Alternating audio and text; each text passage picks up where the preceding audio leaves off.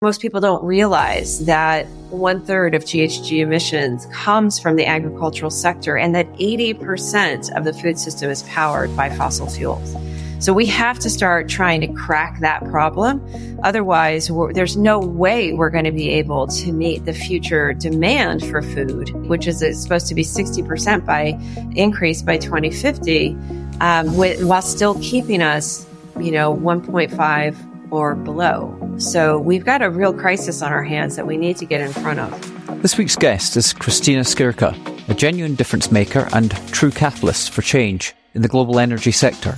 As the CEO and founder of, of, the Power for All campaign, Kristina has been instrumental in shaping a movement with a truly audacious vision and goal, powering 85% of the 1.1 billion people residing in rural areas who lack reliable energy to achieve universal energy access by 2025. Christine is a beacon of inspiration, galvanising governments, non-profits and entrepreneurs worldwide behind her mission. She's fostered partnerships with over 300 collaborators to launch pivotal decentralised renewable energy solutions from intricate mini-grids to expansive mobile solar farms across countries like Nigeria, Zimbabwe, Sierra Leone, India, Ethiopia and Uganda. These distributed renewable energy solutions, DREs, have the potential to increase agricultural productivity, help decarbonise the food system, reduce greenhouse gases, and mitigate the worst impacts of global warming. With over two decades of expertise in the energy sector, Kristina's influence extends beyond her campaign. She's a prolific speaker and writer, and as testament to her global impact, Kristina serves on the United Nations Technical Advisory Group for SDG 7, and in 2021 was appointed to the inaugural United Nations Food System Summit. This was recorded before last month's Climate Week in New York, where Kristina hosted a panel and released a report that called for the transitioning of the $8 trillion food system out of fossil fuels into renewable energy. During the event, Kristina and Power for All released research that indicates that by updating just five key farming technologies for Africa's smallholder farmers, the continent could cut emissions by 10% and boost its economy by a staggering 24.5 billion. I hope you enjoy this deep dive into Kristina's inspiring journey, her visionary leadership, and the future of energy access globally. Now, over to Kristina. Kristina, welcome to the Impossible Network. Thank you. It's a pleasure to join you today. And a big shout out to the person that recommended you, Jeremy Tamanini. So I'm yeah. really, really pleased that you've found the time for this. I'm really looking forward to the conversation. Yeah, I had the good fortune of uh, meeting Jeremy actually in one of the most beautiful places in the world um, at the Bellagio Center that the Rockefeller Foundation owns. We were both part of this uh, March cohort this year, mm-hmm. uh, residents of the Bellagio Center, and uh, you know it was it was such a, an incredibly special time. So many interesting people just a real sort of warm group who is also very intellectually mm. curious, but the really good fortune is that Jeremy and I sort of work in the same part of the world, focused on, you know, hopefully protecting the planet for generations to come. So yeah, he's, he became a fast friend and I think mm-hmm. a lifelong friend. And I'm delighted he referred me as well. Brilliant. Okay. Well, let's jump in. Perhaps we could start with two fundamental questions more about who you are and what made you you or who contributed to making you the person you are today. So who, who are you? Kristina as a human, who, as a human being? Big question for first thing in the morning.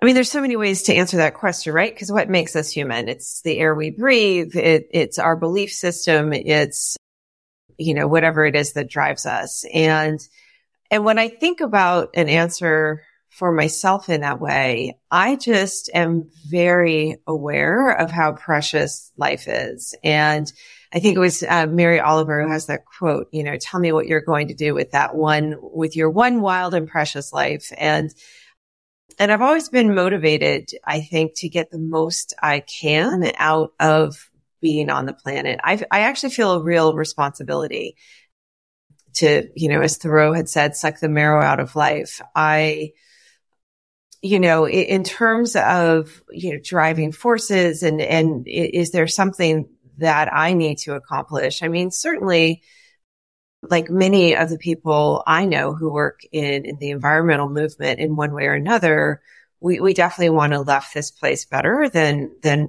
how we found it. And I, of course, was uh, born many eons ago, uh, in the midst of oil crises and, and all of that. So the fact that we've seen renewables get adopted to the level they have, I think is, is something in the right direction. But, you know, you also want to do things in a good way. And I spent a lot of time about a decade, maybe 15 years ago, really getting engaged in spiritual practices. So on one hand, very engaged in Buddhism.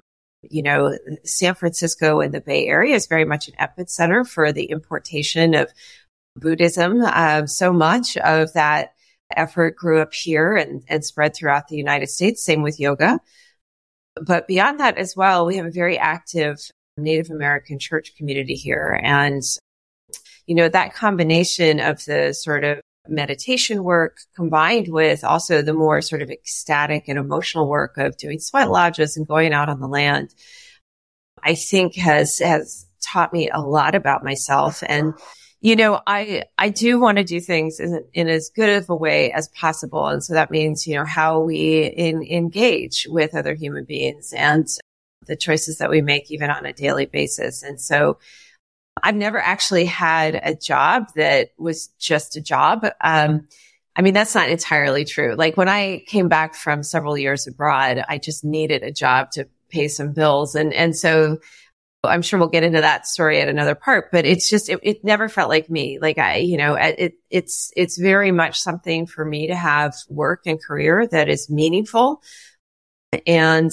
and that actually is focused on, again, making making things better than than how I found them. So so that explains, I think, a little bit of the history we'll probably get into, which is you know deep engagement in political campaigns and environmental protection and everything everything like that that I think makes me feel like like I am living a good life and leaving behind something I can be proud of. Oh, it's a brilliant answer for who you are as a human. But the question that I have to now ask is that what made you develop that worldview, embrace Buddhism, have these yeah. values, believe that you should leave the planet better than the fa- than you found it? Well, I think uh, the people who had most influence over me was teachers and just the whole educational environment. God bless my parents. And the truth is, is like I must have been like an alien. Like I showed up like ready to take on the world. My mom told me like I didn't even bother crawling. I just started walking. And, you know, I, I just was, I came out screaming and like I haven't stopped since. so, but, um, the great thing I think about my parents and the relationship we had together was twofold. So one is, you know, they were the ones who actually got me out in nature on a regular basis. And every summer we would go and tour some group of national parks. And through those experiences and through even as a, a, very young person, having those early opportunities to feel awe in nature just was truly transformational. And so, you know, I was raised in a very different religion and church never really felt right to me, but being out in nature as my church did. And so for me, you know, I think having that early connection to the land was really, really important. And from my, my parents, they didn't really, I think, understand me. Um, again, I was kind of like an alien in my family, first generation college, like all of that. Oldest child? But no, youngest.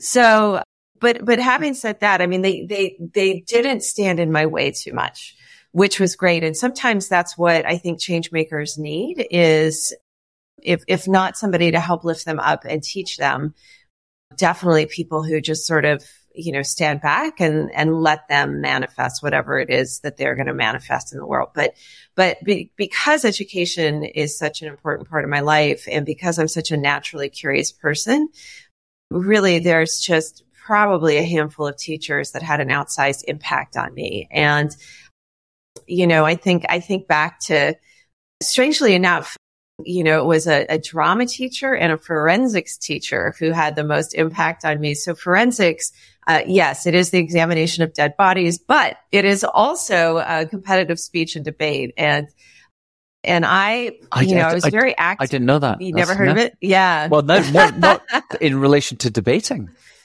Yeah, yeah, yeah. So the National Forensics League is actually a very active body in the United States. And and learning at a very young age that I wasn't actually very good at poetic interpretation, but I was excellent at original oratory taught me just so much. I learned so much about how to think in different terms and how to organize persuasive arguments and, and how to be compelling. And, you know, at age 15 or 16, I was competing at a national level alongside, you know, all the other extracurriculars, you know, the, the sports and drama and all that other stuff. But, but I have to say that, you know, really teaching a young brain to think in that way, to be persuasive, to have a point of view and to be willing to be different was, was really impactful. And, you know, and I just got really lucky. One of my uh, best friends growing up, her dad,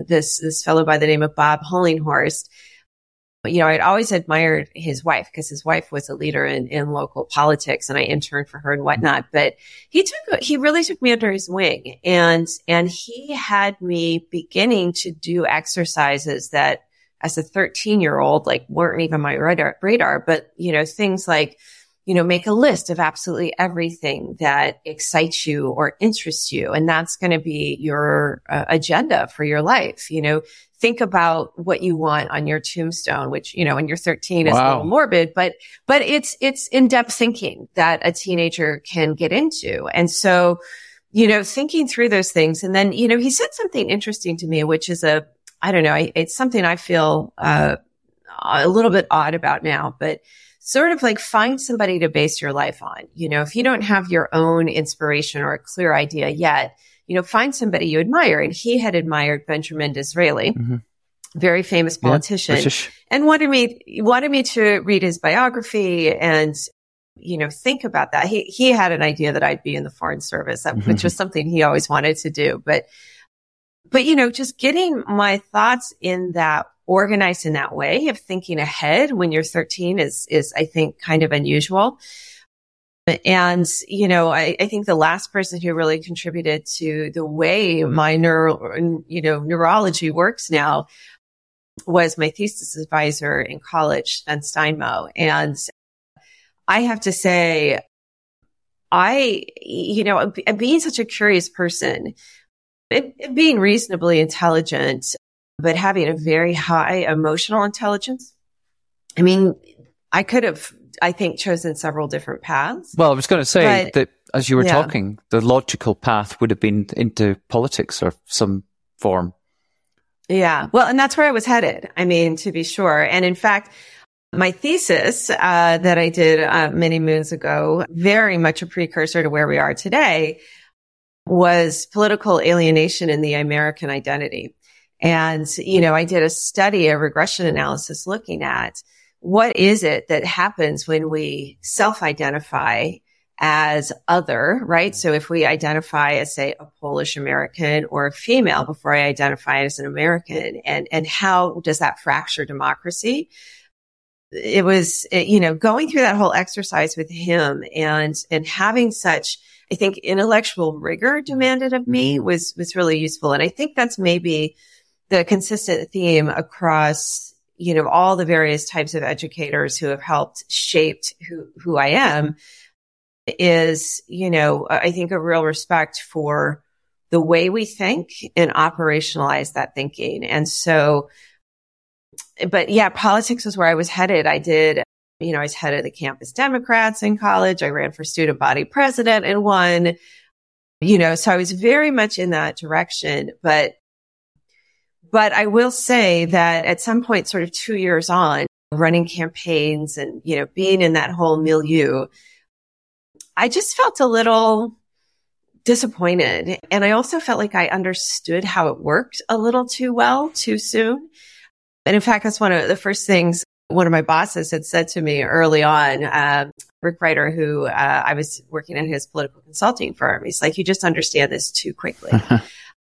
but you know, so I mean, things got a little predictable and I always feel like that calls for a life change. So, so yeah, I'm not, I, I'm not sure I ever anticipated to be exactly where I am, but, but when I actually look back at that list that Bob had me make when I was 13 years old, surprisingly, like a business owner and running a nonprofit showed up on that list. it's incredible, but nothing about re- yeah. nothing about the environment and renewable energy. Oh, no, no, for sure. I mean, there was a whole bunch of stuff in there about like, you know, travel and protecting the environment and stuff. Oh, so but, it was there. You- yeah, yeah. But there's also like random things on there that I don't know if I'm ever going to get to, like learning to play the guitar. oh, I don't know. that can happen anytime. Yeah, I suppose, I suppose. But, but yeah, so I mean, I have a lot. I mean, we are never, you know, we're never just self creations, even though so many of us like to think that we are. We're very much impacted by who we surround ourselves by. And that's why it's really important we choose carefully, you know, whether it's our friendships that we make or our spouses, you know, or just what we, we choose in our relationships, how we choose to be in those relationships is, is, super fundamental. I don't know that there's anything that influences more. Would you, I would say, it's an interesting, the way you describe it, it sounds very, it's a life of intentionality. Hmm. a lot of people sort of sleepwalk through life. Yeah, hmm. okay, they set goals, they have their ambition. Yeah, dachshund. no, that's that's the that's the labradoodle that's next door. Oh, yeah, he'll go off in a minute. It won't take long. Yeah, yeah. I mean, people do sleepwalk through life. I mean, I interviewed a woman called Barbara Douse, and who's a a coach, was the Olsen twins acting coach. And she used that term, you know, sleepwalking hmm. through life until you hit, get to the grave or whatever. It was, I, I should have got the quote right, but essentially that's what you said most people do. But you clearly haven't been sleepwalking through life. You have been on a very intentional path since 13. The, but there was, yeah. but there was one thing, and the reason I'm asking that now is there was one thing you said to me when we first had our intro conversation, where you mentioned that you had gone on a trip to Argentina where seeds had been planted around the whole area for renewable renewable energy. So presumably that wasn't part of the plan at that point. So it was that. So maybe you could just explain the impact of that yeah. travel and that experience. Yeah, sure. I'm happy to. Yeah. So, like I said, I mean, I came up in Colorado politics pretty quickly and I just felt like, you know, by the time I was in my mid twenties, like things were a little too predictable and there's like a known path for being successful in politics, right? It's like, you know, you work some campaigns, you end up getting, you know, into a senator's or representative's office. If you're really lucky, a president's office you go spend your, you know, two to eight years in the DC penitentiary mm-hmm. and, you know, and then maybe you run, uh, run for office. There's people who make whole careers starting in that way, basically starting out as a volunteer on campaigns and working your way up the ladder. But yeah, I am, um, I just, I, I, I've never really wanted my life to be predictable or traditional. And, and, and I think maybe for that purpose that you were citing earlier, like I, sometimes we need things to shake us awake. And so yeah, the, the boyfriend I was with at the time and I like both decided we've got three radically different ideas about how to switch up our life. So let's sell everything we have, buy a big truck and drive down to Argentina, which was actually the simplest of the options we were considering at the time, as nutty as that sounds. But but the goal of driving down there was we were going to meet up with his uh, mom and her cadre of friends. His mom is still uh, like one of the most important mentors in my life that I didn't mention earlier, but I'm actually going to be going to the, the Arctic with her in a few weeks. Wow. Yeah. But, but the idea was as we were going down to this estancia and we were going to build a house on this property of all these rather eccentric people, because um, a whole bunch of people from the West ended up buying a bunch of property down in Patagonia, many famous names. And, and usually it was people who really wanted to capture some of that essence of what Colorado or California was like before it was settled. And so, yeah, it, it was a, a, crazy adventure. And there's so many details. You know, you can always tell what kind of traveler somebody is by the amount of detail they want about your adventure. Like, what kind of truck were you driving? What did you do at the border crossings versus, oh, wow, that's fascinating. Yeah. So, so we headed down and, and I, I didn't really understand what I was seeing at the time. I'd never been in a developing country or any sort of developing environment. And as soon as we got to Mexico and on downwards through Guatemala and, you know, so on and so forth, I started seeing just the complete difference between villages that had access to energy and those that didn't. You know, those that had it were vibrant and there was life and, you know, discos and businesses and, and those that didn't were just quiet and oftentimes included people begging on the side of the road. And, and I didn't really get it but definitely some seeds were planted for the future, which at the end of the day, I was just struck by how much more opportunity there was in a city that, or a village that had electricity versus those that didn't. And so, you know, and it was kind of ironic, right? Cause here I was, you know, driving down to South America to choose to live off the grid without energy you know, to live by our hands essentially. And, you know, the luxury of being able to make that choice to choose that because as you see here now, I have no problems with energy access. But anyway, I, it, it didn't really surface until later uh, in, in, in my career. But, but, yeah, but on mean, that, those lessons hang with you. But on that trip, as you're witnessing it, were these just sort of an, an, an inner sort of an observation or was this something you started to talk about with your boyfriend at the time and, and talking about the impact? And was there any sense there that this might have an impact on your life once you return to the US? Well, to be fair, I, I because you said depart, you, you, said you went there because you wanted to shake things up a bit. Yeah. So there yeah, must have been yeah. a point at which you sat down around a fire and said, "Okay, what are we going to do when we get back?" yeah. Well, I remember, and I remember exactly departing on November 7th and, and the feeling and the thought I had to myself, which is my life is never going to be the same again. And at the time I was thinking, well, this is going to make us or break us as a couple, which it broke us. right? I mean, 15,000 miles is a long way yeah. to drive with somebody in a truck. Yeah. a lot of intimacy. Yeah, yeah. But I knew that my life would never be the same. And, you know, I think all of us have those moments in time. It's rather sort of matrix-ish, right? Blue pill, red pill. And I think I was so young and inexperienced at life that I didn't realize how dramatic what I was doing was. It was more of just like, oh, this is going to be a life adventure. And only, you know, on return did I really understand the dramatic shift that was caused in me. So now, um, Justin, Sally's son and, and I were always very well matched from an environmental perspective and, you know, you know, very concerned about the planet and, you know, he spent a lot of times outdoors and, and whatnot. You know, and, and two years of riding horses every day, going and building a house, you know, hanging out to your point at the campfire at night. Like it's pretty magical, but at some point you just get restless because you know that there's something you need to do. And, you know, as it turned out, I needed to do that without him. Um, and so that relationship ended. But when I came back to the United States, I literally didn't know which way was up. Like I was brokenhearted, devastated. I mean, you know,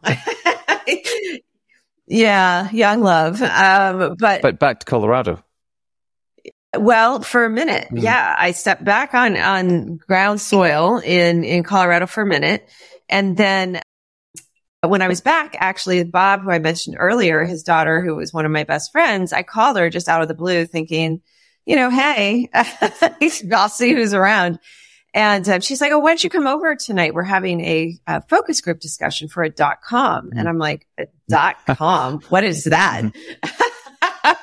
so, but because you know, I I've been living in Argentina, yeah, half time yeah. in in yeah, half time in the middle of nowhere, and half time in Buenos Aires, and and so I mean, literally in the course of an evening just like, look, we need, we just need bodies. Do you want to just move out to New York and sleep on my couch and work with us for a while? And I was like, okay. So it was a pretty flippant decision, which led to another nine months or so of complete flippancy. No real intention there except recovery from heartbreak. and New York's a great place to do that. But you know, I was back and forth. It was like, like at that time, it was like one dot com to the next, like things would get money and then they implode and whatnot. And, and I had started working with this other group and I was back and forth between San Francisco and New York. And, you know, finally they, the company I was working with at the time, like, she just want to move to San Francisco. I'm like, okay. I mean, whatever. And so I did. And and that went on though to be a really important stepping stone because like all dot, dot coms, that one imploded. And so I needed a job. And so I reached out to my political network back from the days and they hooked me up with somebody who was part of the Jerry Brown campaign and the original Earth Day campaign and all of that. And he was running an initiative in the state of California called Flex Your Power. And that was an effort to get us voluntarily out of the rolling blackouts that were happening thanks to the Enron scandal. So that really launched my career in energy. Wow. Again, going back to that point about intentionality, there's a combination of intentionality and serendipity. You've got the curiosity and courage to go down the path, the uncertain path, when when the opportunity uh, emerges. But at the same time, you've got this overriding intentionality to do something and have an impact. And but you trusted in the process that led you there? When well, trust. I don't know. I no? mean, I, at some point, there's not a lot of choice, right? You just get pulled in a direction, uh-huh. right? So I don't know if it was trust as much as it was. Yeah, it wasn't really a choice. I suppose around that dot com boom and everything was uh, boom and bust. Everything was imploding. Yeah, it was a, a cha- challenging time for most people. I'll say. yeah. It's funny. I was in San Francisco at that time working for an ad agency called Grey. We had a lot of clients in the tech sector. And Very a, well known. yeah, it was an in, in, interesting time. Managed to survive that, but uh, it so that that flex your power, that experience of working on that. Where where was that? What was the impact of that in, in terms of the journey to where you are mm. today? Yeah. Well, I think the first thing I experienced was just relief because I had a job. Um, but beyond that, you know, I think I, I have a very strange collection of skills. I, I mean, I honestly think I've got to be the weirdest person on the planet. It's like I've got this um, innate ability in communications uh, and advocacy and persuasion, right? That's that was formed at an early age, as we discussed. Then I have my heart, right, which is uh, all about the environment and connecting to the earth and and again, sort of, you know, respect for ancestors and elders and wanting to do things in a good way. Um, and then in between is this expertise that's developed over time around energy. And, and I guess what I would say is it was this sort of combination of things that just created this, you know, perfect opportunity for me. And plus, I actually really needed to be in San Francisco. I was, it was, I was having a hard time recovering from the breakup and all the things connected to, you know, leaving a life behind, right? Like that's not without its, its trauma. And, and because, you know, as I said earlier, like the fact that the Zen Center that I'm still a part of today and so much of the Zen Buddhist movement was based in San Francisco, I felt like everything I needed to heal was, was in that city. And, and it was just the perfect place, perfect time. And while the work at Flex Your Power was challenging in, you know, terms of getting people to care voluntarily about using less energy, et cetera, it was also effortless. And I think that's one thing that was really helpful to this sort of transition in my current career which is, you know, you know, you're in your genius when it doesn't feel like work and it just feels like a natural extension of yourself. And so it was, I, I guess what I would say is, you know, that question about inequity and all of that, all of that was still sort of brewing in the background. Um, certainly, um, in the state of California, there's a population known as hard to reach, and there's several programs that are designed to support um, lower income populations and populations who might not have so much regular access to energy. But in the state of California, we have, you know, nearly 100% uptime. So, but what is unique about the state, and I think, you know, something I've been able to sort of reapply in several places is that we are known for having, you know, basically the equivalent GDP of a country, right? Oh. So like the fifth or sixth largest I in think the world. I think it'd be the fourth actually. It's, oh, could be. Yeah. yeah. yeah. So, so, but, but California is a serious economic force and all of that growth in GDP and all of that growth in population has happened while our energy use has largely stayed level. And a lot of it has to do with the visionary policies established all the way back in the 70s and 80s, um, largely by the California Energy Commission. Um, and one of those key factors, right, is what's known as the lo- loading order. So the last thing we'll do in the state is build new power generation. Everything we do before that, you know, we try to address things through energy efficiency. We try to get incentives for people to use less energy you know, and then we also will turn to renewables before we'll, we'll, we'll do more coal fired power plants. And, you know, to be fair, we have a lot of hydro in the state, but inequity wasn't a huge issue in the state because, you know, it is such a well developed energy infrastructure. That said, you know, for those who do have issues of inequity, you know, power, you know, bills they can't afford, et cetera, there's a number of state incentives and programs in place to manage that so yeah, but I, I guess, you know, that was a good five years of my life. And right around the time Al Gore came out with the inconvenient truth, and I was one of the first people trained by Al Gore a million years ago now. He's gone wow. on with the Climate Reality Project, but but that was that was fundamental and you know so in that time that was right around 2006 i mean the world was just opening up for clean technology you know, dot com had been replaced by this boom in clean tech companies. And it was such an exciting time to be, you know, active in the space. And, and, and it, but it, it was still going to be a few more years before I ended up really thinking beyond the borders of the United States for my focus. Mm-hmm. Okay, well, that's a perfect time to pivot to the question of what are you working on to achieve before you shuffle off this mortal coil? And you, you've you've alluded to the fact it's about power, but you've you have an organization and you have a, essentially a mission and vision around it. So perhaps you could maybe yeah. talk to us about Power for All. Yeah, thanks for that. Yeah, so again, going back to the Matrix moment, blue pill, red pill. I've been working in clean energy, energy efficiency, et cetera, for a number of years. And I had the great fortune of around 2009, 2010, starting to work with an international company that was based in the Bay Area called D-Light. D period L-I-G-H-T. Oh, okay. Yeah, D-Light was one of actually the first movers in the space mm. of adapting renewables to end energy poverty in developing countries. And, you know, I had just come off of five years of working with the California Public Utilities Commission to lead and implement the statewide energy efficiency strategic plan.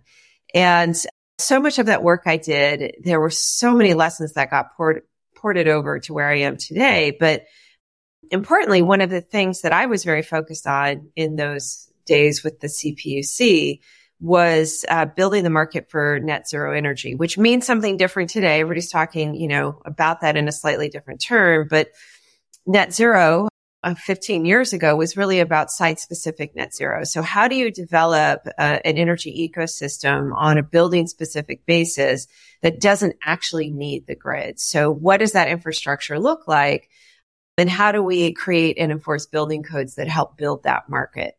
So because I come from all of that work, understanding and knowing and seeing and helping to create that opportunity for rooftop solar as one of the forms of energy, when I started working with D-Light, I was kind of, it was, it was kind of a shell shock because the incredible founders, Ned Tozun and Sam Goldman, they really wanted to start the company to kill kerosene, right? So kerosene is this incredible I mean, to be fair, it, it is a useful resource to many people on the ground, but it's also hazardous, poisonous, and causes deaths daily. So Sam, his experience during the Peace Corps, he had the unfortunate experience of one of the kids in his village being burned by a kerosene hmm. lamp. and which happens far yeah, too it's often. too, very common all over. Yeah. hmm Exactly. But he took that as inspiration, went to the design school at Stanford, met Ned, and together they developed this prototype for a rooftop. Well, not even rooftop yet, but it was like a, an LED that was powered by a solar charger essentially. And this was, I mean, you see these products all over the place now, but this was, you know, nearly like the noughties, right? Like maybe 2005, 2006. So, so with that prototype though, they ended up building this really impactful business. And, but, but what I was struck by is that they were still thinking at that point about killing kerosene when I could see a whole much, much bigger, broader world, right? Because of my experience with net zero. And so, I was working with the company at the time to really try to help reposition for this, this bigger future. And in doing that, I developed a narrative, again, going back to that weird combination of skills that I have, but I developed a narrative that um, was submitted for the Zayed, then called the Future Energy Prize, mm. which was a $1 million prize out of the UAE. And and I was, you know, struggling a little bit with acceptance of this sort of new positioning for the company but but we won the million dollars. So I wow. had a lot of street cred after that. yeah, well, bet. Wow. So, but with that, you know, so, so you, there was, you won yeah. it in working with D-Light on the submission. Mm-hmm. Ah. Yeah, exactly. Well, I, I wrote the whole thing and, and then once we won, you know, there's this internal discussion of what do we do now? And my argument was like, look, we're beauty queens for a year. Let's make use of it. Let's hold thought leadership meetings. Let's do a whole leadership platform, etc. And so that's what we did. And universally, we ran into the same experience everywhere. You know, we have these roundtable discussions that I would lead and whether it was competitors or funders or partners at the table, people were struck by a, that they didn't know that there was so much opportunity to change the world with these tier one, tier two products. And I can explain that in a minute. But beyond that, they were also struck by the numbers that were coming out of the IEA and others that were completely demotivating. Essentially, back then they were saying it was going to take $700 billion to get energy to everybody. But in fact, when you look at the way that this market was scaling and you could see how quickly this kind of energy was connecting more people than most of the largest utility companies in the world today, completely changed the conversation. So as you can guess, this quickly became too big for one company. So that first thought leadership paper written in 2014 and published under the banner of D-Light, I mean, basically we got together a bunch of people in the community um, again you know civil society other companies etc and we really wanted to figure out a way to have thought leadership for this sector to change some of the things that we were hearing at the UN back then, which was essentially, oh, these are just toys and all these products are doing is shining a light on poverty. But in fact, we knew the results were quite different than that. So that was really the genesis of Power for All. And I, it was a it was a moment again. I, I like like when I left for Argentina, I knew that if I did this, my life would never be the same. and I had a pretty good life. But I was actually on a call with somebody who's a board member today, Adam Browning, who started Vote Solar and led that organization for 20 years. But he's just like, Kristina, you, a paper's not enough. You need, you need a campaign and you have to lead it. And I just, I remember exactly where I was. I remember the car I was in and where I was in the city. And I was like, okay, I guess I'm going to do this. Just, and so, yeah. Just a question. Given yeah. it was Ned and Sam.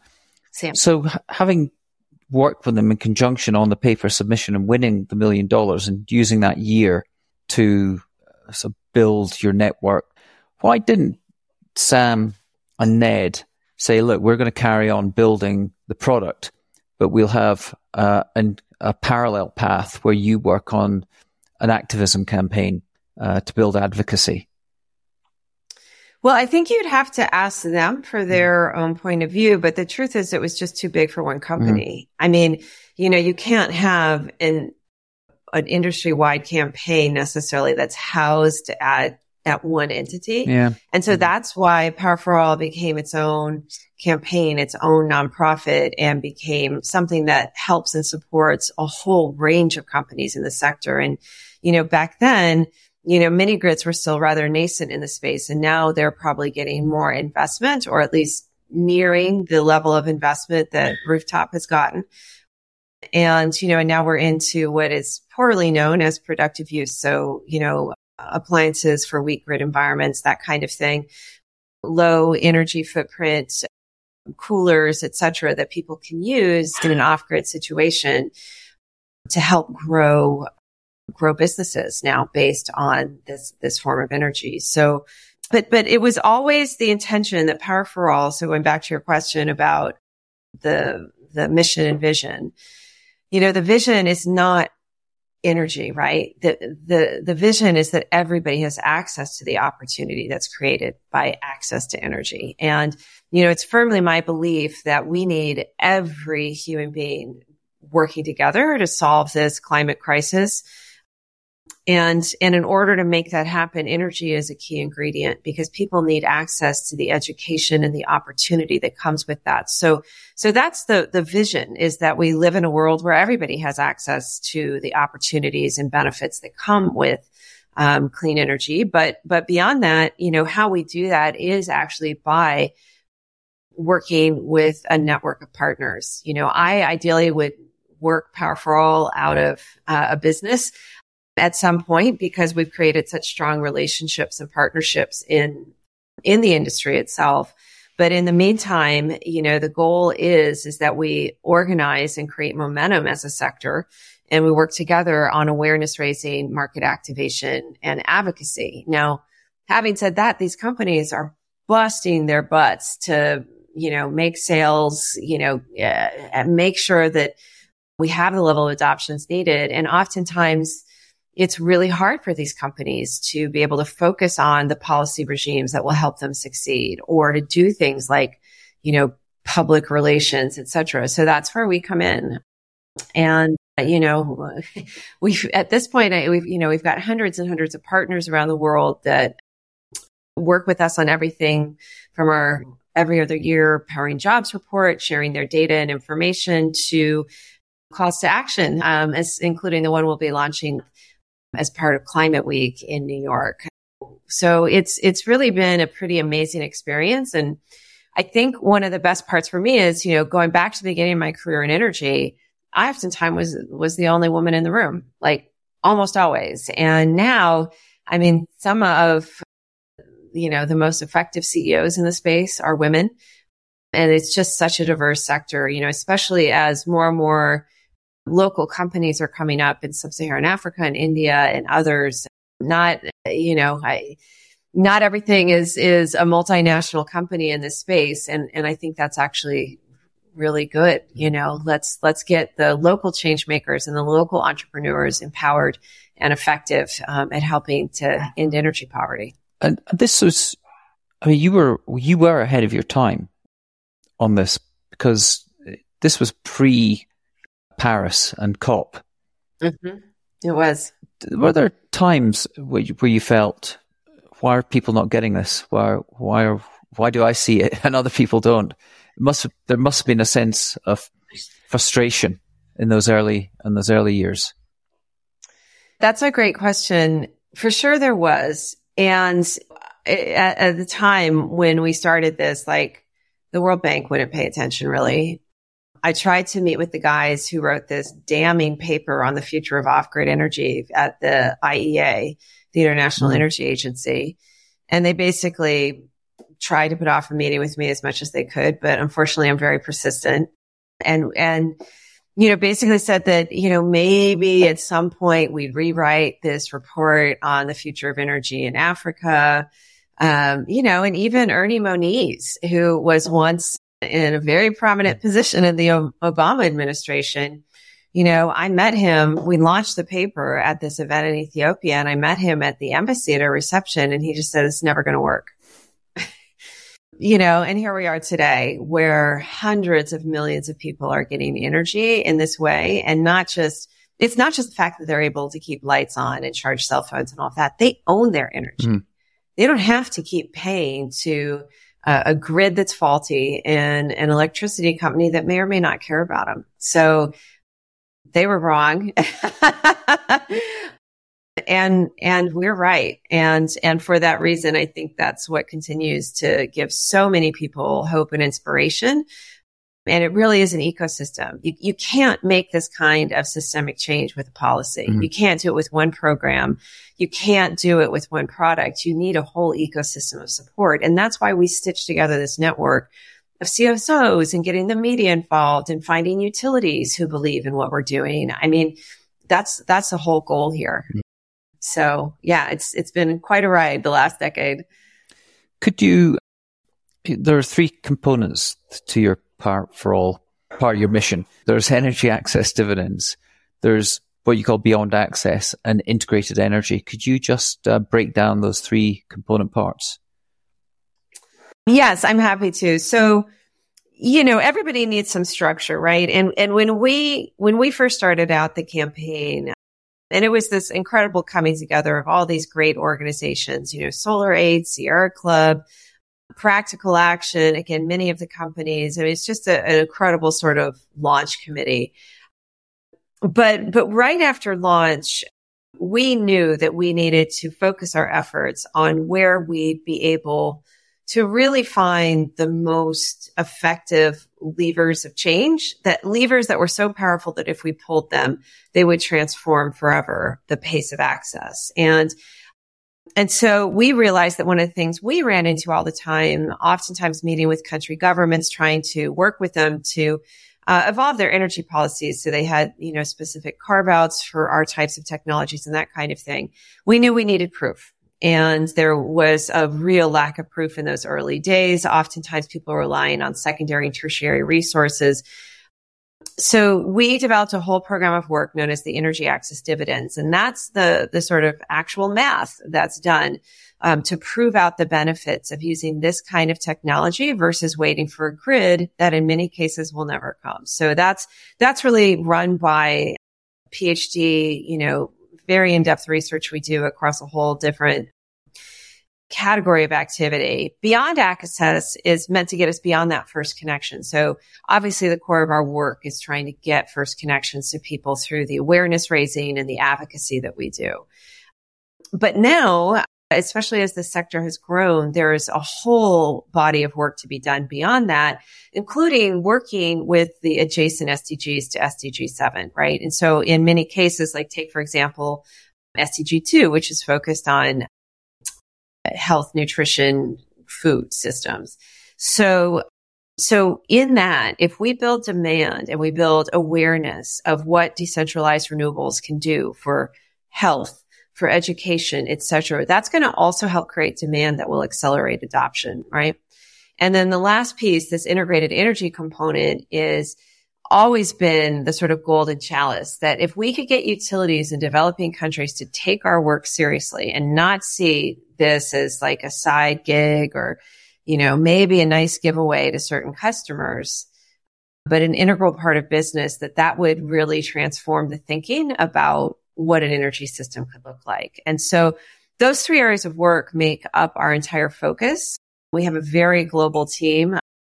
There's a little concentration of us based in California, but you know, I myself spend about 50% of my time on airplanes right now. So but it's, it's, you know, that focus is all with a lens on effective strategies that again would really help accelerate the systems change that we're hoping to see. How did you decide in those early days what your geographical focus would be? Because the, mm. the, the, the type of systemic problems that exist, they're global. You had to presumably gone, right, we're going to start with this market and this market opportunity. Mm. So what, what was that? You know, I mean, there's all sorts of issues with data collection, as you could guess, but, but we do know largely where energy poverty resides. And, and that is in parts of India, Southeast Asia, and sub-Saharan Africa, but actually the entire continent is, is struggling. So we, we know those numbers and we know, so we know where the epicenter of the problems are. Now that said, you'd be shocked to find out um, how many places, for example, in Italy that don't have energy access. We have entire communities in the United States that don't have energy access. But you're right. We did have to make a determination about where we would focus. So as part of a paper we wrote in 2017, we really focused on what are the known repeatable things that can be done from a policy perspective to grow the market. And in that, we looked at the absence of where those things were. So certain policies, standards, etc. And so, you know, there's probably, uh, one could argue, uh, around 50 to 60 countries that have a really significant problem with energy access. But we focus on those that 50% or less of the population has access. That's sort of our first cut. But then beyond that, there's a sort of sweet spot in there where we can make a difference. We're really a catalyst organization. And so for us to try to work in a place like Rwanda or Ghana that's got so much progress already, has a lot of great policies on the book, a lot of companies like very active markets. That's, you know, if a donor wanted to discuss it with us, we'd be open to it, but it's probably not where we're going to seek out funds to, to work. And by the same token, the other end of the spectrum isn't a great place for us to play either. You know, like South Sudan, for example, there's very little market there. A lot of it is refugee status, etc. But because we are a market-based organization that's working to accelerate adoption of decentralized renewable energy, there is a group of about 25 countries that are a bit of a sweet spot for us that have maybe the beginnings of a market, maybe don't have all the policies they need, maybe need to see awareness grow. That's really where we end up focusing. So, so that's how we made the choice. We're really trying to make the best use of our particular model and effort and the best use of donor dollars. And then what alliances do you have to build mm. either with NGOs or uh, politically in those countries? Yeah. Yeah. Well, in all cases, I always recommend to everyone, and it's just our ethos that when you start to work in a new country, you need to be really humble and you need to, I think, get to know everybody on the ground first and, and do a bit of a gap analysis to make sure what your unique offering is, is wanted and needed. A, a, lot of people call us the PR agency for the decentralized renewable sector. And, you know, we wear that like a, a badge of pride because communications is essential to getting this market to change. And so oftentimes that's one place we can always slot in. But, but beyond that, you know, again, we sort of see the ecosystem as having some core components. So one is the companies themselves, right? Because we're here to help support the companies do this great work of making sure everybody gets access to energy. CSOs, oftentimes, especially locally grown CSOs, are the trusted advisors, the trusted voices by many of the customers. So that's our third sort of community group who need to adopt this technology. But policymakers, again, utilities and, and of course, media are all critical components of this ecosystem. So, you know, in every country we work in, there is usually a, a donor who's in pole position. So one country might have more of a leadership role. There's usually a donor coordinating community um, involved. You know, we always want to to also establish relationships there. I mean, not just for funding, but also to make sure we know what's going on. But it's like building any political campaign, really. You know, you have to to find your supporters. You have to support them, and then you need to work together on meaningful change. Mm. So could could you give a an example, a human story where impact has been made, and you could so people could contextualize it?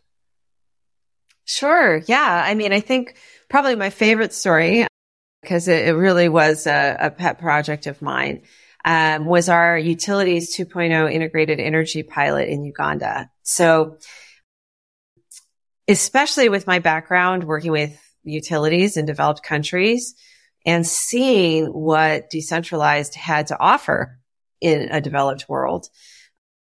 I was quite aware that there was a lack of conversation about a future of energy that was integrated in developing countries. So in about 2018, with some funding by the Rockefeller Foundation, uh, we brought together 30 people uh, at the Bellagio Center, um, which is also where I met Jeremy, but, but it's also a great conference location. But it was about 30 people from the global no- north and 30 people from the global south. It was equal parts decentralized, equal parts centralized energy. And we were together for three days to try amongst ourselves to figure out what does the future of energy look like in this developing world context where neither decentralized nor centralized is, is purpose built to solve this problem alone.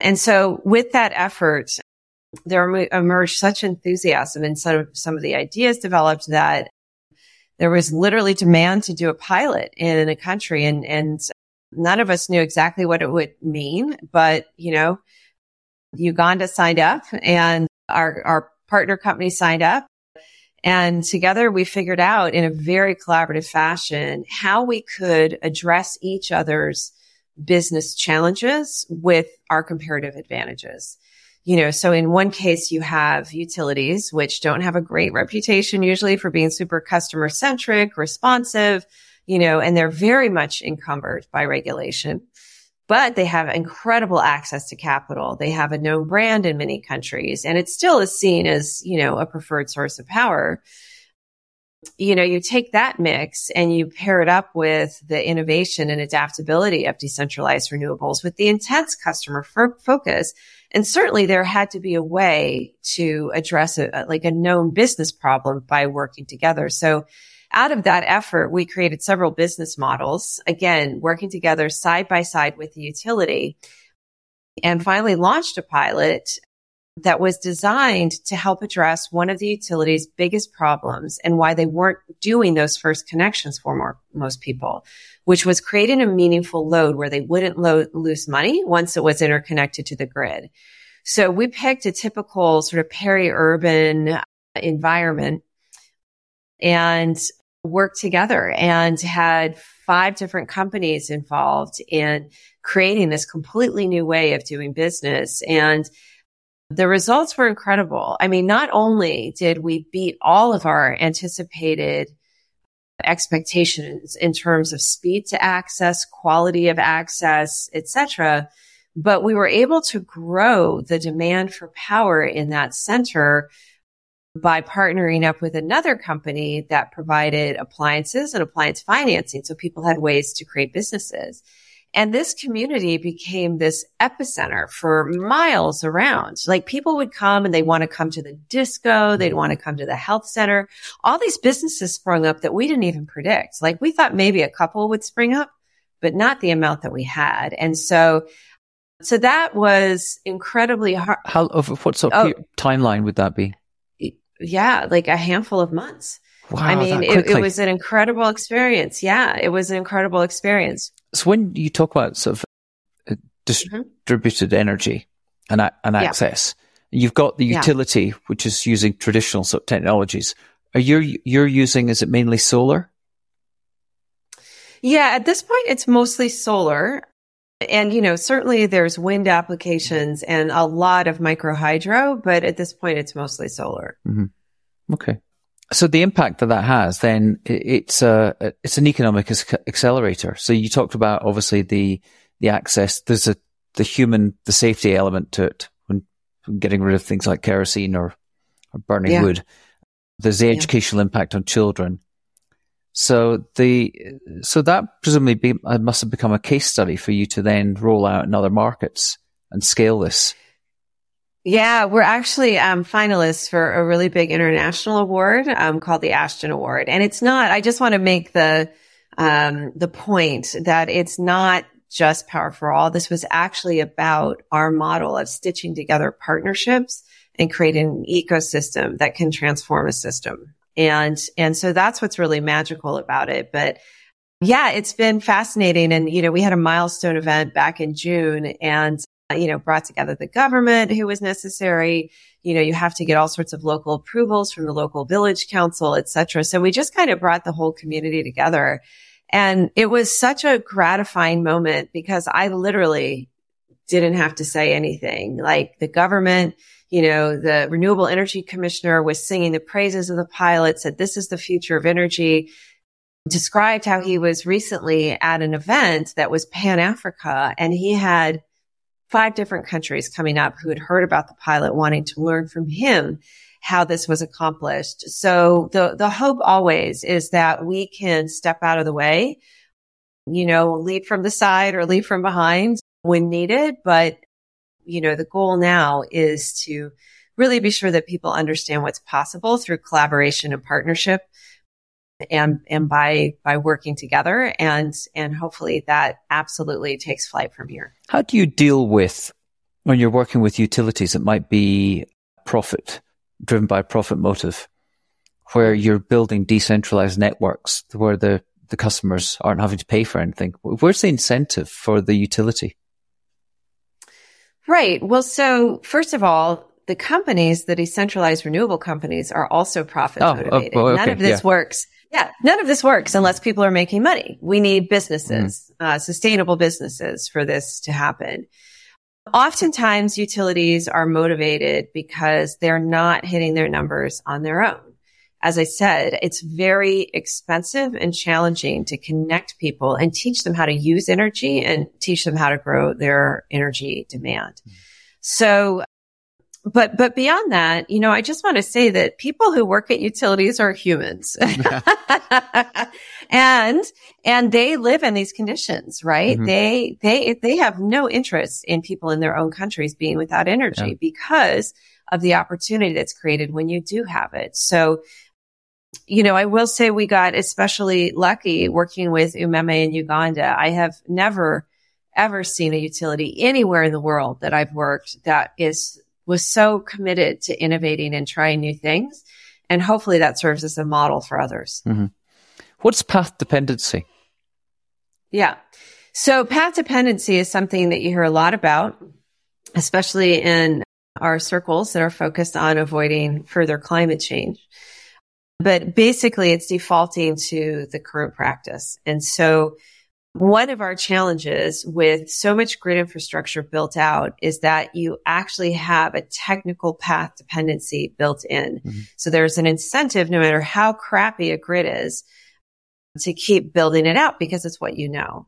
So it's super important that we do things to intervene in the thinking and infrastructure build out to make sure that there's a way to have more resilient systems and hopefully avoid some of the mistakes we made in the United States. Mm-hmm. It's, it's funny. I said I'm in Mexico City at the moment. We I went at the weekend to a place called Puebla, which is mm-hmm. a couple of hours south, I think, of Mexico City. Yeah. And it was really interesting driving through some of the, the small towns and neighborhoods and just seeing the smokestacks coming out of these essentially would amount to shanty towns. I, I sat last night at dinner talking to a couple of people who are working it's entomology, entomologists working with insects. Yeah. Uh, yeah. Mm-hmm. And they were talking about the degradation of insect populations, ants and, and butterflies and the, the impact that's having on ecosystems. And thought, you look at these small communities and you're driving through these tiny little towns and villages and thinking these people don't have opportunity, but they, they're all desperate probably for education, mm. for economic opportunity. Everyone's yeah. there selling something, trying to sort of scrape a living if you were to bring these distributed networks to them and, and have the impact you're having in that, that example you gave in Uganda, you've got to see these small communities flourish. But then isn't there this paradox that we're dealing with as we get to this, these growing microeconomies? Isn't there a conflict there with the, I know there's a degrowth movement that want to try and sort of scale back growth and they think that's the problem that we face in terms of climate. Presumably the, what we have to then do is balance uh, to make these communities more sustainable because they're going to want to grow. They're going to want to travel. They're going to want to have cars and, and everything. And, and, and how do we deal with that conundrum and that paradox that we want to give mm. people education? We want to give them access. We want to give them health and equity and justice. Yet at the same time, we know that it will probably result in even more emissions. Well, that's where how we generate power comes into the equation, right? Yeah. I mean, you know, unfortunately, we're reaping right now the negative externalities of a century built on the back of coal and fossil fuel. Mm-hmm. And, you know, it's, it's frightening. That's one word to use, but, but where we are is also a place to feel empowered because, we have the technology we need. I think with some exceptions around battery, batteries and storage and making storage more affordable. Mm-hmm. But, you know, so much renewable technology is so affordable now. I mean, obviously, if farmers in Rwanda can purchase their own power systems, I mean, that tells you something, right? Yeah. And so, so I don't think it all has to be bleak, but it does require a real step change and a real focus on accelerating adoption of renewables because it's not going to happen by itself. Mm-hmm. We have to make it happen. Mm-hmm. Do you feel optimistic that there are people in these countries, if you talk about the 25 you identified, that mm. are working to do exactly as you say?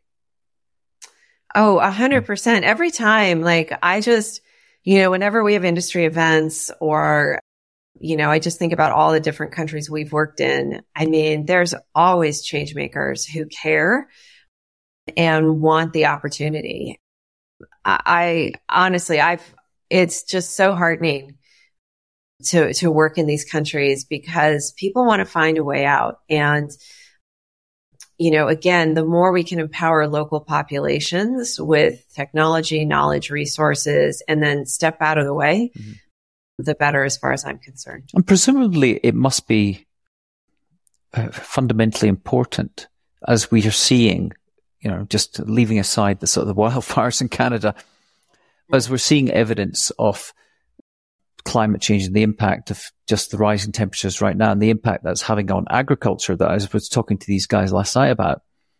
Yeah. The giving farmers the opportunity to have their own grids to power to create their own agricultural systems that can be adaptable to the changing climate.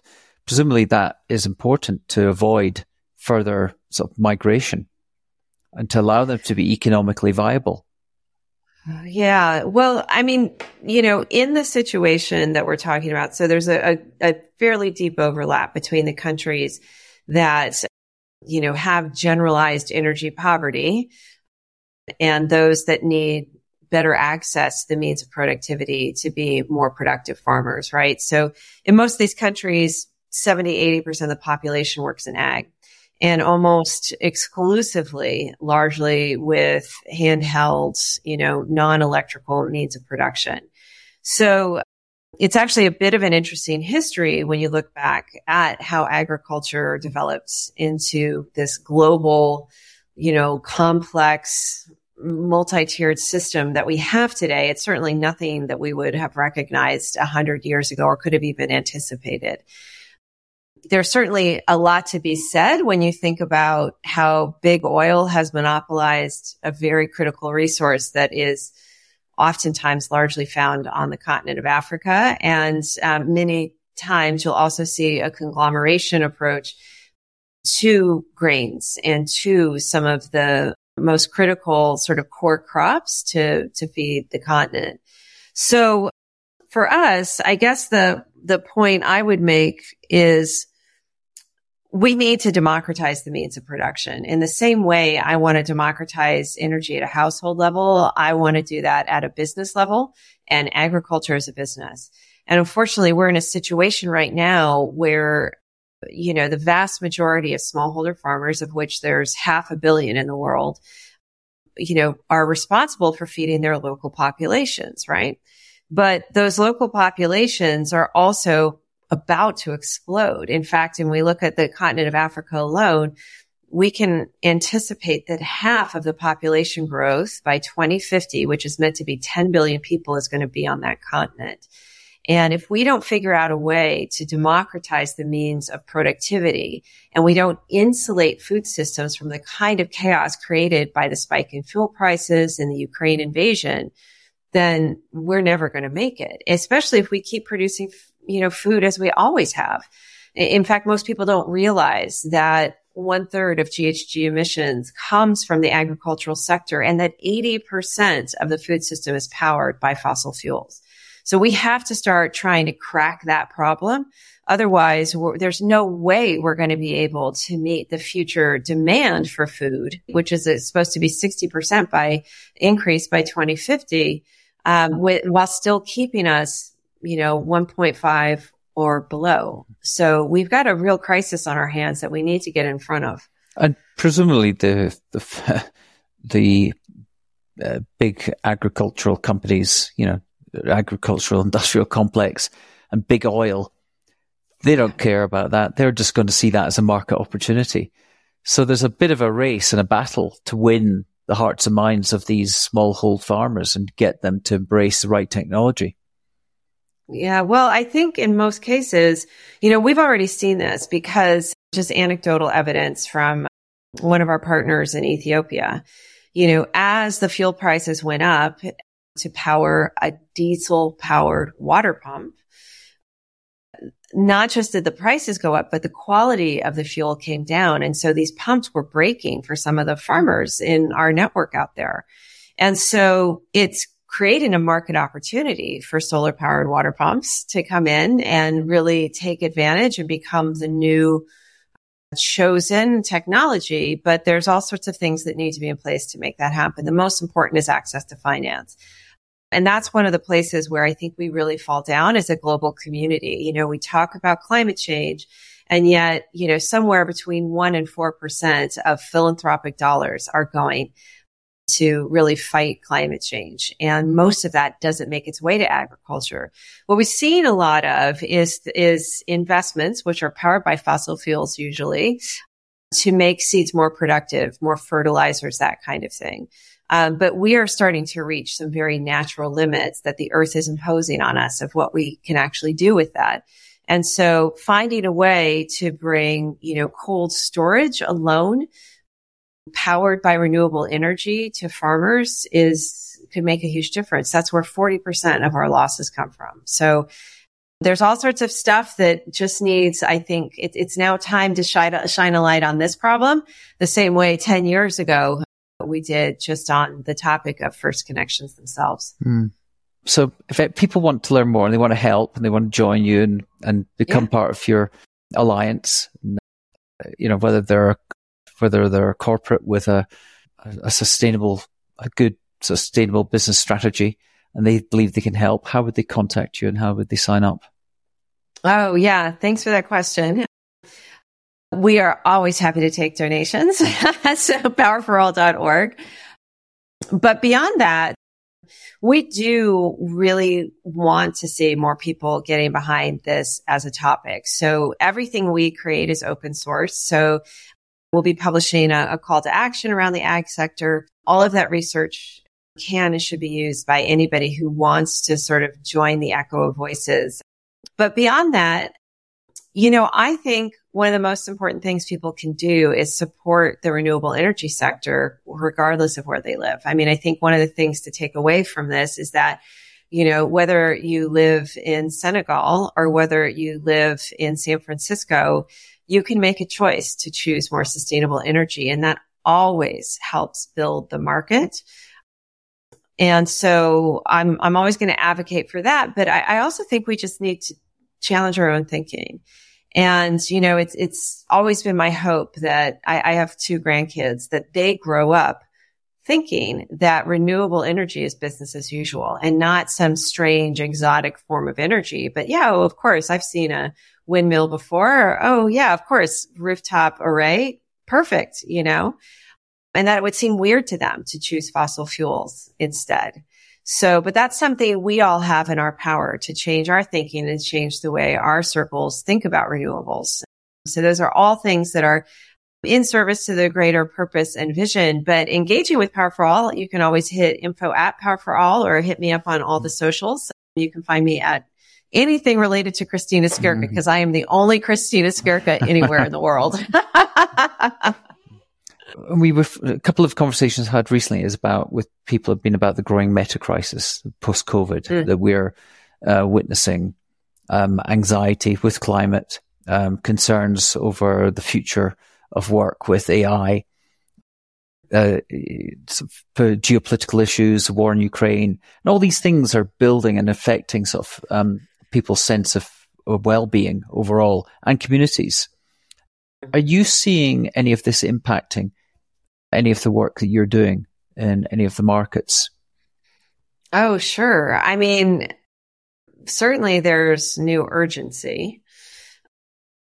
But beyond that, I, I do think that sort of global unease that you're referring to is actually well founded because systems, you know, they fail all at once. You know, there's little degradations in systemic behavior and then all of a sudden a system fails. I mean, look at the savings and loan crisis in 2008. And with our global interconnected community now, there's no way that like crappy mortgages in the United States, anybody ever would have thought would have affected exchange rates in Europe, right? But it did. So I think there is a growing concern about systemic failure of our entire situation.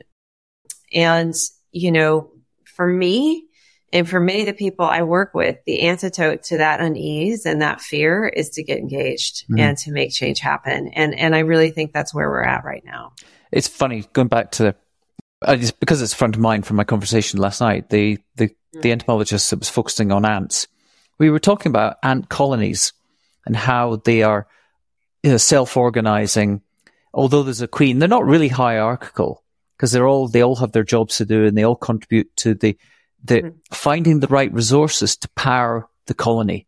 When you start to think mm. about ant colonies, and he said, you know, they're they're all competing against each other, but they're all independent. In a sense, they're yeah. they're they are. It's a it's almost like a good metaphor for a distributed power network. So as you mm. see these distributed energy networks in communities growing around, whether it be sub-Saharan Africa or uh, uh, Southeast Asia, you could think about them and the natural you know, it's maybe just the natural way that we should be living in decentralized communities, not relying on, on non-natural connected global grids of energy. Because maybe we've just reached the limit and what we're moving towards is the way that we should be actually empowering um, these emerging communities. So it's interesting. I, am just saying that as a, as a, as a reflection. If you're going to achieve the goals that you've set yourself in your overall vision, in advertising, whenever we're talking about a brief and a, and a, and a challenge and a, and a story for a brand said, you've got to have an enemy. There's always got to be a hero and there's always got to be an enemy and there's always got to be something you've got to overcome. Your enemy is fossil fuels, presumably. So how do you deal and who do you have to work with to help overcome the challenges that you come from your enemy, the fossil fuel industry and their lobbyists who don't really care presumably, I, I, suspect they don't care about the work you're doing and power for all. And if they do care, they want it to come from fossil fuels. Yeah. I think our biggest enemy is business as usual. Mm. And so for me, changing business as usual is actually the main criteria. Now, where do fossil fuels sit in that right now? But that said, I mean, you can't, you also cannot ignore how much progress was built on the back of fossil fuels, right? I mean, I mean, I'm sitting here today in this home with this energy because there was a very powerful set of scientists and entrepreneurs, et cetera, who helped take some risks and, and bring light to the darkness in the United States. But they've had a hundred years to get it right. And there's still 700 million people that don't have any access to energy. So clearly business as usual isn't working. Hmm. If the goal yeah. is to make sure everybody has access to opportunity that comes with, with energy. So you've come a long way since mm-hmm. you started out in, let's say, the late noughties with this. And where you stand now today, so let's say seven years away from 2030, and the goals that have been set by the SDGs and the work you've been doing pre the SDGs. Putting in context where you are today, what's your what's success for you? Let's say 2030 or 2035, and what do you hope to achieve by then? Mm. Right. I mean, there's a global perspective on that, which of course it'd be great if all the SDGs were achieved. Of course, yeah. you, you must you must have your own personal perspective and, yeah. and, and hopes. Yeah. But honestly, my hope would be is that we're out of business by 2030 because there has been so much change mm-hmm. and there's so much local ownership of getting an end to energy poverty in the countries that are suffering from energy poverty. Then we're not really needed anymore. That would be my hope. Okay. And then my next question is what are the barriers standing in the way of you going out of business? Which is a funny thing to ask somebody who runs a business, yeah. but yeah. I mean, the barriers are, I think, lack of adequate funding. Mm-hmm for this sector as a whole, lack of enough support from a climate perspective, but also to support the SDGs. And, and essentially we've built up our campaign around all of the things that are the barriers and challenges, right? Like we have to get the right level of awareness and urgency. Mm we need to get markets built to a point where they can start to take off on their own. We need to get out of the early adopters and innovators. If you're thinking about the, you know, diffusion of markets yeah. curve, right? We need to get this to be something that, you know, people squarely in, you know, in the middle of that curve are taking on and advocacy. We, we need policies in place that support this sector in eternity, essentially. And we need to be thinking ahead to things like, how do we support further integration of decentralized resources onto existing grids so that we have reliable power? Right. I mean, energy poverty isn't just no connection. It's also an unreliable connection. And so all of these things are, are really what's standing in the way of checking the box next to SDG 7 is done. And so it's, it's not just a matter of finance, but it's finance going to the right places. So we need to be sure, for example, we're getting money in the hands of local banks that can loan to local farmers so they can buy these products and services and change things from the ground up. Kristina, I know I've taken your time and it's been really interesting and I've got so many more questions and we'll maybe do a follow up on this. But my last question is always who do I interview next? Yeah, well, I've already got a couple people I'm going to introduce you to. I, I would love for sure to see more women interviewed. And in particular, one person I'm going to be introducing you to is a friend of mine who runs a startup called BIA based in Spain. I will also be likely connecting you to some other female change makers. So more women, change makers. Sounds great. Well, as a change maker and difference maker yourself, I applaud you and wish you all the best of luck. And I'll be staying in touch and connecting you to other people as well. So thank you very much that's for your time. perfect. It's a pleasure. Thank you. Okay. Bye. Thanks. Bye. Okay. That's all for now, folks. Now here's my ask of you. Please follow this podcast on Apple or Spotify or whatever player you use also, please subscribe to our new Random Collisions newsletter. We really are working to build a global community of action takers, action engines of people that really care about the problems that need solving. Thank you very much. We'll see you next time.